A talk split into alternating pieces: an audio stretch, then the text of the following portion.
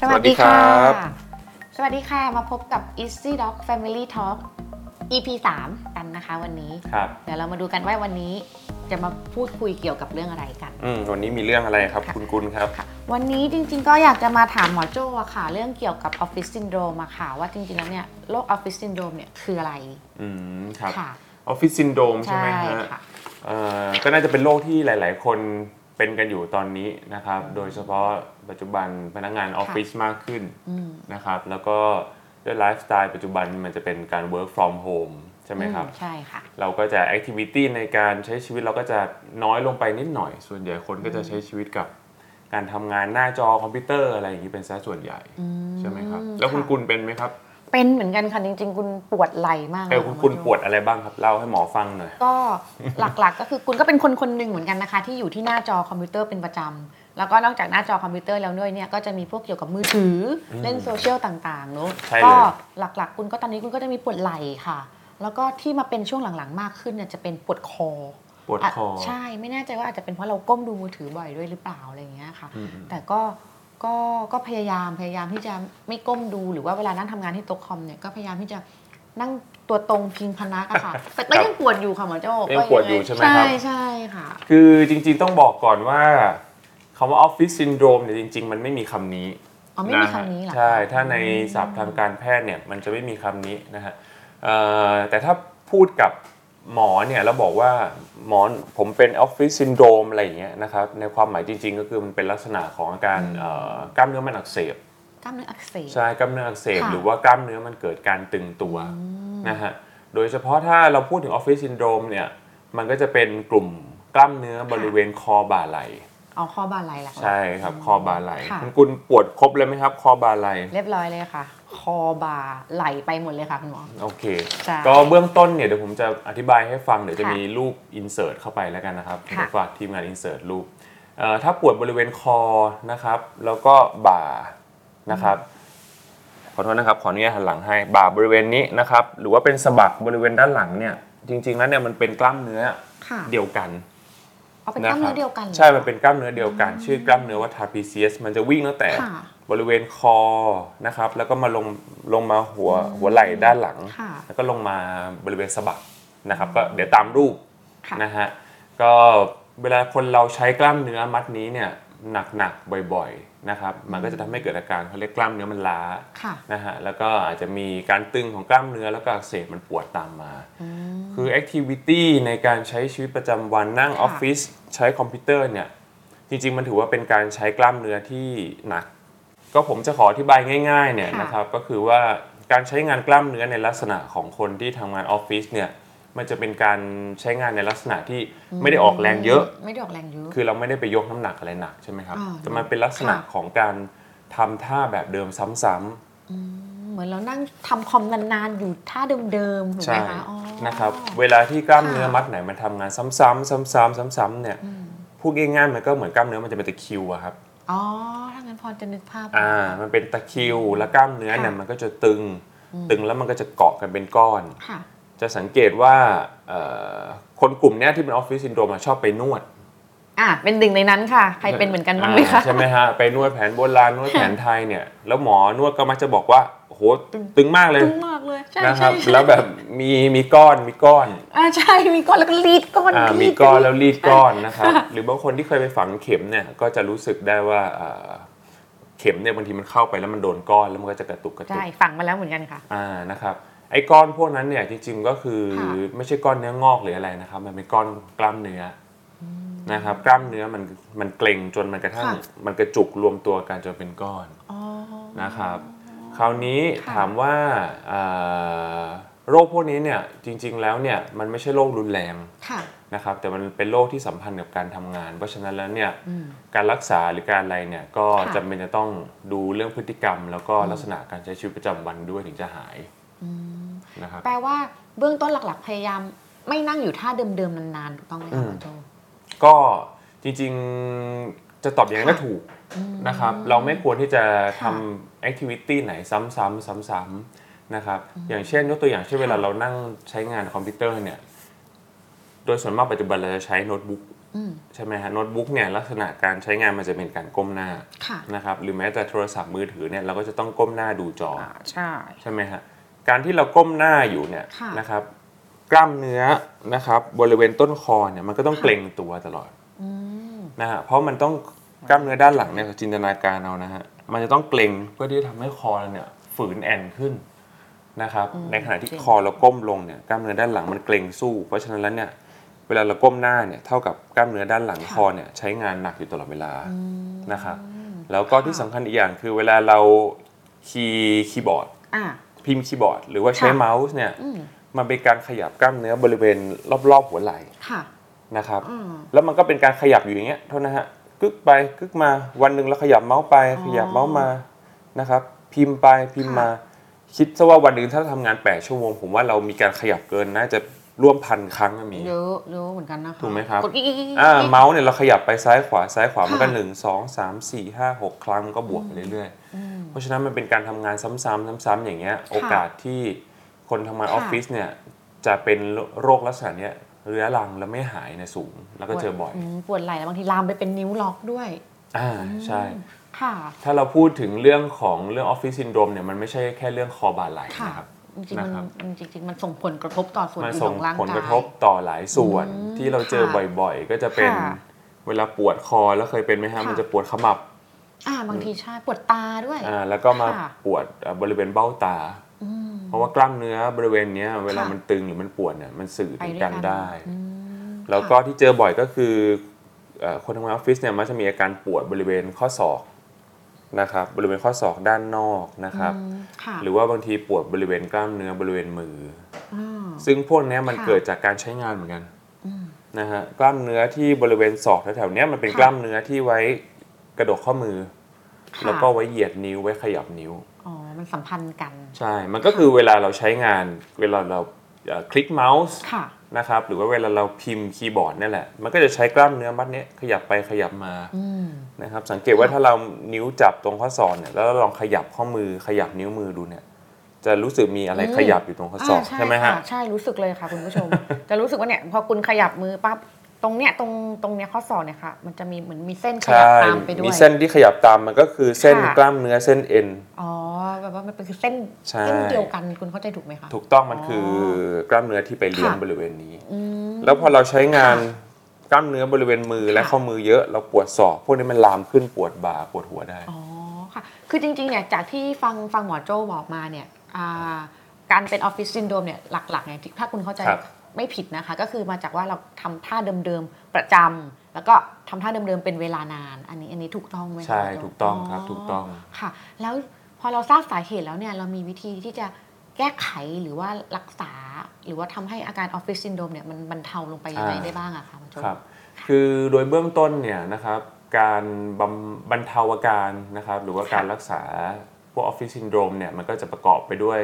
เอ่อ ค่ะ หลายวิธีหลายขั้นตอนนะครับ แต่โดยส่วนมากขั้นตอนที่หนึ่งเลยเนี่ยสำคัญที่สุดเลยก็คือการปรับพฤติกรรม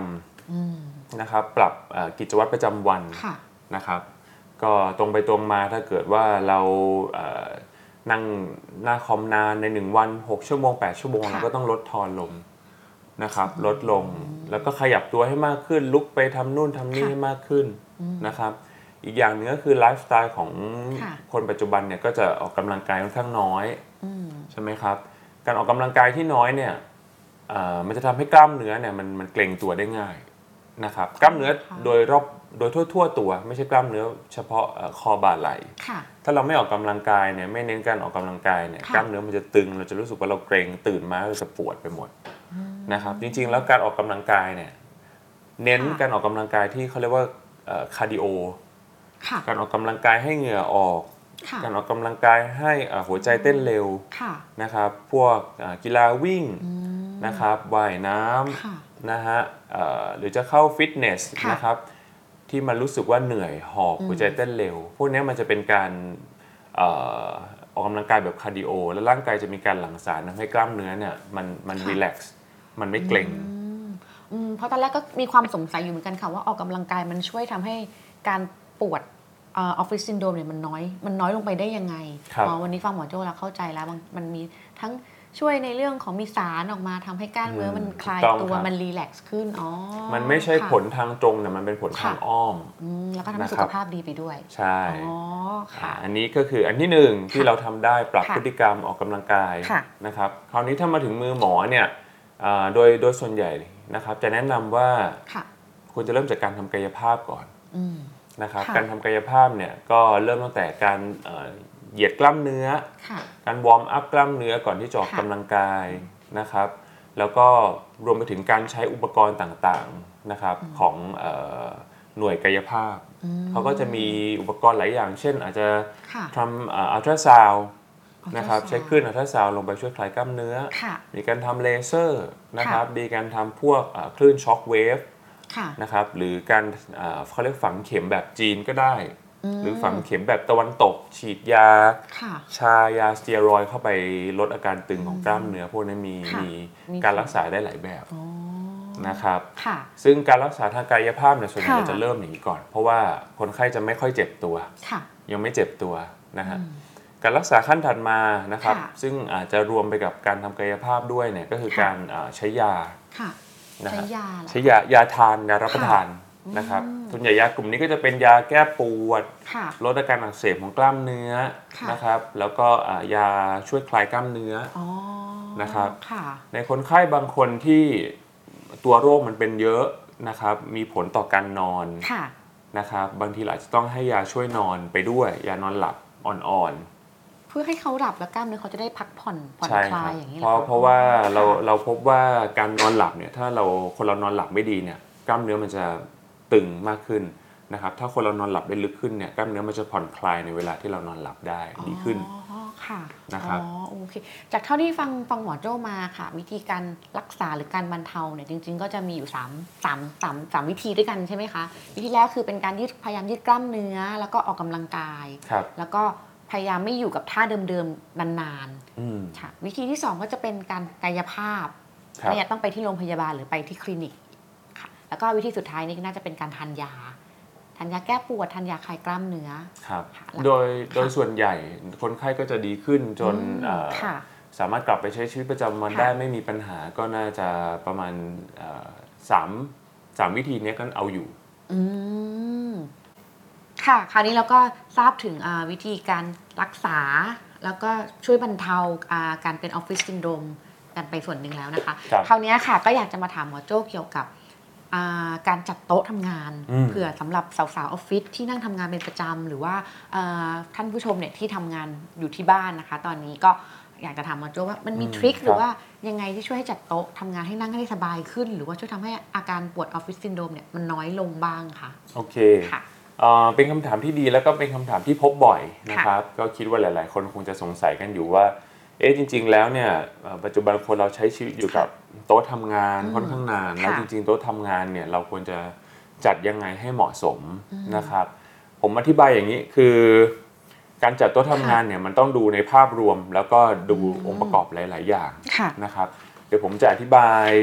พยายามอธิบายสิ่งที่ดีที่สุดก็แล้วกัน ค่ะ นะครับแต่ว่าในบริบทของแต่ละคน เช่นถ้าที่ทำงานเรามันจัดไม่ได้จริง ๆ นะครับ ค่ะ โต๊ะที่บ้านจัดไม่ได้เราก็ อืม หยิบคำแนะนำของผมไปใช้บางส่วนบาง ค่ะ ตอนนะครับ ค่ะ เอาเอาไปปรับลองใช้ดู ค่ะ นะฮะอ่าอันที่หนึ่งเนี่ยผมแนะนำว่าสิ่งที่สำคัญที่สุดก็คือมันต้องเริ่มจากเก้าอี้ทำงานก่อน อืม นะครับ ค่ะ อันดับหนึ่งเลยเนี่ยความสำคัญของเก้าอี้ทำงานก็คือเรื่องของความสูงก่อน ความ นะครับ สูงของเก้าอี้หรือความสูงของผนัง ความสูงของเอ่อเก้าอี้คือความสูงของที่นั่ง อ๋อ นะครับ ค่ะ ถามว่าความสูงระดับไหนถึงเหมาะสมนะฮะ ค่ะ คือก็ต้องเข้าใจแต่ละคนมันส่วนสูงไม่เท่ากัน อืม ใช่ไหมครับ ค่ะ ความสูงของเก้าอี้เนี่ยเรา ค่ะ ควรที่จะได้ไปเนาะลองนั่ง ค่ะ พอเราลองนั่งแล้วเนี่ยความสูงที่เหมาะสมก็คือเท้าเราเนี่ยสามารถที่จะแตะพื้น ค่ะ ได้อะพอดิบพอดี เต็มฝ่าเท้าถูกไหมคะ เต็มฝ่าเท้าพอดี ค่ะ นะครับ แล้วก็เอ่อตัวข้อสะโพกกับข้อเข่าเนี่ยไม่ต้องงอมากเกินไปนะครับ ลองนึกภาพตามถ้าเกิดว่าเก้าอี้เราสูง ค่ะ ขาแล้วก็ลอยจากพื้น ค่ะ อันนี้ก็คือไม่เหมาะสม อ่าโอเค แต่ถ้าเก้าตี้เอ่อเก้าอี้เราต่ำไป ค่ะ เราก็จะต้องนั่งในท่าที่มันจะต้องงอขา อ๋อ นี่ ค่ะ เห็นไหมครับ อื ซึ่งก็ไม่เหมาะสมในในระยะยาวอีกเพราะ เห ฉะ มือ นั้น นแล้ว เหมือนเรานั่งเก้าอี้ซักผ้าคล้ายๆอย่างนั้น เออถ้าเตี้ย กิน ไป อ่าค่ะ ค่ะ ใช่ครับเพราะฉะนั้นเก้าอี้ระดับความสูงที่เหมาะสมก็คือเท้าเรา ค่ะ แตะพื้นพอดี แล้วเข่า ค่ะ กับเอ่อสะโพกเราก็ได้เหยียดพักอย่างสบาย อืม ๆ อันนี้ต้องลองไปนั่งดู ค่ะ แล้วอันนี้ก็จะมีข้อได้เปรียบของเก้าอี้ที่มันปรับความสูงได้ อ๋อค่ะ ถูกไหมครับเก้าอี้ปรับความสูงได้ตรงนี้มันจะมันจะจัดง่ายกว่า ค่ะ นะฮะอันนั้นคืออันที่หนึ่ง ค่ะ อันที่สองเนี่ยความสำคัญของเก้าอี้อีกอย่างหนึ่งก็คือเรื่องของเออพนักพิง ค่ะ นะฮะพนักพิงด้านหลังเนี่ย ค่ะ นะครับพนักพิงเนี่ยพูดง่าย ๆก็คือว่ายิ่งสูงยิ่งดีนะครับเพราะมันจะช่วยรับน้ำหนักของร่างกายเนี่ย ค่ะ ตามความสูงของมัน อืม นะลองลองคุณคุณผู้ฟังคุณผู้ชมตอนนี้ก็ ค่ะ ลองหันไปดูเก้าอี้ตัวเองก็ได้นะครับ ค่ะ ถ้าระดับเก้าอี้เนี่ยความสูงของพนักเก้าอี้มันอยู่แค่บริเวณหลังหรือบั้นเอว มันก็จะซัพพอร์ตแค่นั้น อืม นะครับนึกสภาพตรงไปตรงมา ค่ะ ก็จะซัพพอร์ตแค่ได้แค่บั้นเอว แต่ถ้า ค่ะ พนักเก้าอี้มันสูงขึ้นมาอีกได้ถึงบ่า ค่ะ มันก็จะช่วยซัพพอร์ตบ่าของเรา เวลาเราพิงก็จะเหมือนแบบสบาย ใช่ ขึ้ มันก็ด้จะวย ซัพพอร์ตบริเวณบ่าแล้วก็หลัง ค่ะ ส่วนบนได้ ค่ะ นะครับแต่ถ้าสังเกตเนี่ยเก้าอี้ที่ดีตัวแพงเนี่ยเก้าอี้ผู้บริหารเนี่ยมันจะสูงมาก อ่ะบางทีไปถึงคอ นะครับ ได้ เก้าอี้ ค่ะ ผู้บริหารเนี่ยมันจะต้องสูงแล้วก็รับไปถึงท้ายทอย อืม อันนี้คือดีที่สุดในเรื่องของระดับความสูง เพราะว่ามันก็จะทำให้มันช่วยรับน้ำหนักกล้ามเนื้อคออ อืม นะครับแล้ว ค่ะ น้ำหนักของเอ่อฐานกะโหลก เพราะฉะนั้นแล้วเนี่ยกล้ามเนื้อคอก็จะทำงานน้อยลง อืมก็จะอาจจะทำให้ช่วยปลดคอได้น้อยลง ถูกต้อง นะคะ ถูกต้องนะครับ ค่ะ เพราะฉะนั้นพนักความสูงเนี่ยยิ่งสูงยิ่งดี ค่ะ นะ โอเค อีกอย่างหนึ่งก็คือเรื่องของความลึก ลึก ความลึกของ ค่ะ ฐานที่นั่งนะครับ นึกสภาพ ค่ะ ต้องจินตนาการ ถ้าเราขาสั้นแล้วเราเป็นไปนั่งในเก้าอี้ที่มันความมันมีความลึกลึกมาก ค่ะ ๆ มันก็จะแปลว่าขาเราเนี่ย ลอย เออขาเราจะลอย ค่ะ ถูกไหมครับเข่าเราเนี่ย ค่ะ มันจะลอย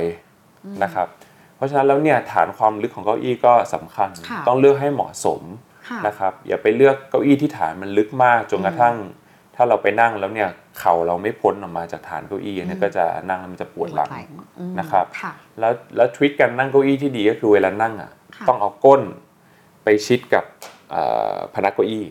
อ๋อ ต้องนั่งให้สุดเก้าอี้ อย่าแบบอย่าแบบนั่งเหมือนปลายเก้าอี้อะไรเงี้ยค่ะ มันก็ ใช่ ยิ่งทำให้หลังต้องใช้กำลัง ใช่ ช้ สมมติเราอุตส่าห์ซื้อเก้าอี้มาซะแพงเลย ค่ะ แต่ว่าเรานั่งแล้วหลังไม่พิงพนัก ค่ะ ก็ไม่มีประโยชน์อยู่ดี ค่ะ เพราะฉะนั้นเวลานั่งทำงานเนี่ยก้นต้องชิด ค่ะ หลังต้องพิงพนัก อันนี้ ค่ะ คือสูตรที่ดีที่สุด ค่ะอืม นะครับ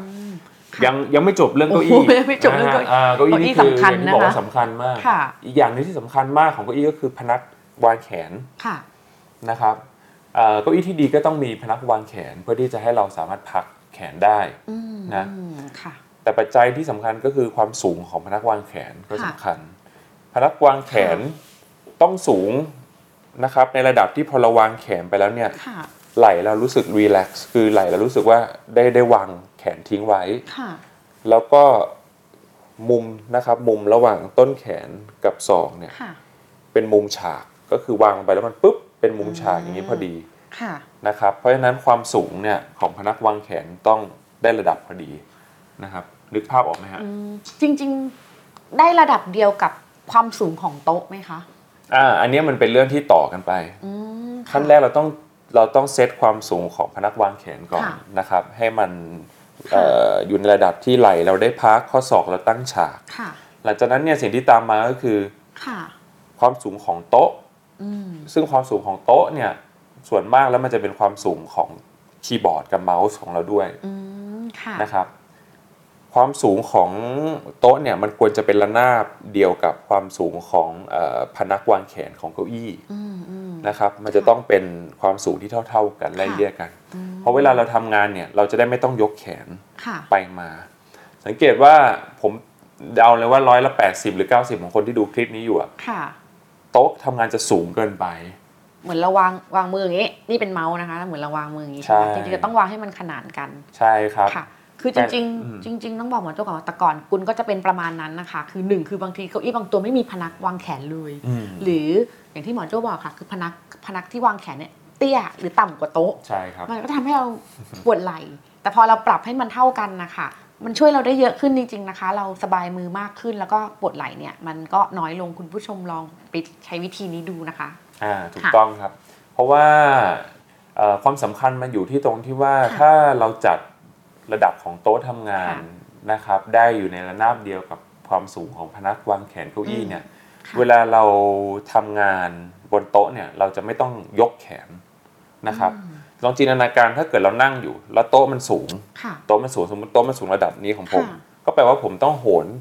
แขนเพื่อทำงานถูกไหมครับ อ๋อ มันก็เหมือนเราต้องยกแขนอยู่อย่างเงี้ยตลอดเวลา ค่ะ 6 ชั่วโมง 8 ชั่วโมงก็เหมือนเราต้องยกแขนอยู่อย่างนี้นะครับเพราะเพราะฉะนั้นแล้วเนี่ยความสูงของโต๊ะที่ดีมันถ้ามันต่ำเนี่ยเราก็จะไม่ต้องโหนแขน อืมมันก็อย่างนี้ก็เมื่อยนะคะคุณผู้ชมลองทิ้งไว้สัก อืม อันหนึ่งนาทีก็เมื่อยเหมือนกัน นา นะคะ ทีก็เมื่อยแล้ว ใช่ ใช่ครับ ค่ะ 6 ชั่วโมงยังไงก็ต้องปวด อืม นะครับ ค่ะค่ะ แล้วก็เวลาเราทำงานเนี่ยให้เรานึกไว้เสมอว่าข้อศอกของเราเนี่ยนะครับ เราจะ ค่ะ ต้องวางไว้บนพนักวางแขนของเก้าอี้เสมอ เราจะไม่ยก อืม นะครับ เราจะเอาศอกเนี่ย ค่ะ วางอยู่บนพนักเก้าอี้แล้วเราก็จะหมุน ใช้ ค่ะ การหมุน ไปหยิบเมาส์ไปจับเมาส์นะฮะไปจับคีย์บอร์ด ไปเขียน ค่ะ หนังสือเราจะพยายามไม่ยกศอกออกจากพนักวางแขน อันนี้ ค่ะ ก็เป็นทริคสำคัญอันหนึ่ง อืม นะ ค่ะ ครับ อืม ส่วนอันสุดท้ายเลยนะครับ ค่ะ ก็คือปัจจุบันขาดไม่ได้ก็ต้องเป็นจอมอนิเตอร์ อ่า จอทีเอ่อจอคอมพิวเตอร์หรือจอทีวีที่เราใช้งาน ค่ะ นะฮะซึ่งมันก็เกี่ยวกับระดับความสูงอีก อืม นะครับ จอเนี่ย ค่ะ ง่ายๆเลย เราก็ควรจะเซตระดับความสูงของจออยู่ในระดับที่เราไม่ต้องก้มหน้าไปทำงานนะครับ เราสามารถนั่ง ค่ะ ทำงานอยู่ได้ในระดับสายตาปกติ อืม คำนวณง่ายๆก็คือว่าเราลองลากเส้นสายตาไปเนี่ยนะครับ เราลองลากเส้นสายตาไปเนี่ย ค่ะ นะครับไปจนถึงเอ่อจอคอมพิวเตอร์เนี่ยแล้วนับขึ้นไปอย่างน้อย 2 นิ้ว ก็จะเป็นขอบบนของจอคอมพิวเตอร์ อ๋อ นะครับขอบบนของจอคอมพิวเตอร์ไม่ควรจะต่ำกว่า 2 นิ้ว ถ้าเราลากจากเส้นสายตาของเรา อ๋อไม่งั้นแต่เหมือนเราก้มหัว ใช่ไม่งั้นมันจะเหมือนเราก้มหัว ค่ะ นะครับตอนนี้ ค่ะ ก็ได้ได้ผมได้รับคำถามมากมาย คนปัจจุบันคือใช้ใช้แล็ปท็อปเอ่อใช้ตัวโน้ตบุ๊ก อ่าใช่ใช่แต่ก่อนคุณก็ใช้โน้ตบุ๊กค่ะหลังๆ ก็คือ ถ้ามาทำงานที่บ้านเนี่ยก็คือเอาโน้ตบุ๊กต่อกับจอมอนิเตอร์เลยค่ะ ช่วยได้เยอะจริงๆค่ะ คุณผู้ช ใช่ มลองดู ใช่ครับถูกต้อง ค่ะ คือถ้าเราฝืนใช้โน้ตบุ๊กเนี่ยยังไงมันก็ต้องปวดอยู่แล้ว เพราะว่าโพสิชันของโน้ตบุ๊กมันเป็นโพสิชันที่แย่มาก ปวด นะครับ จง วิธีง่ายๆก็คือ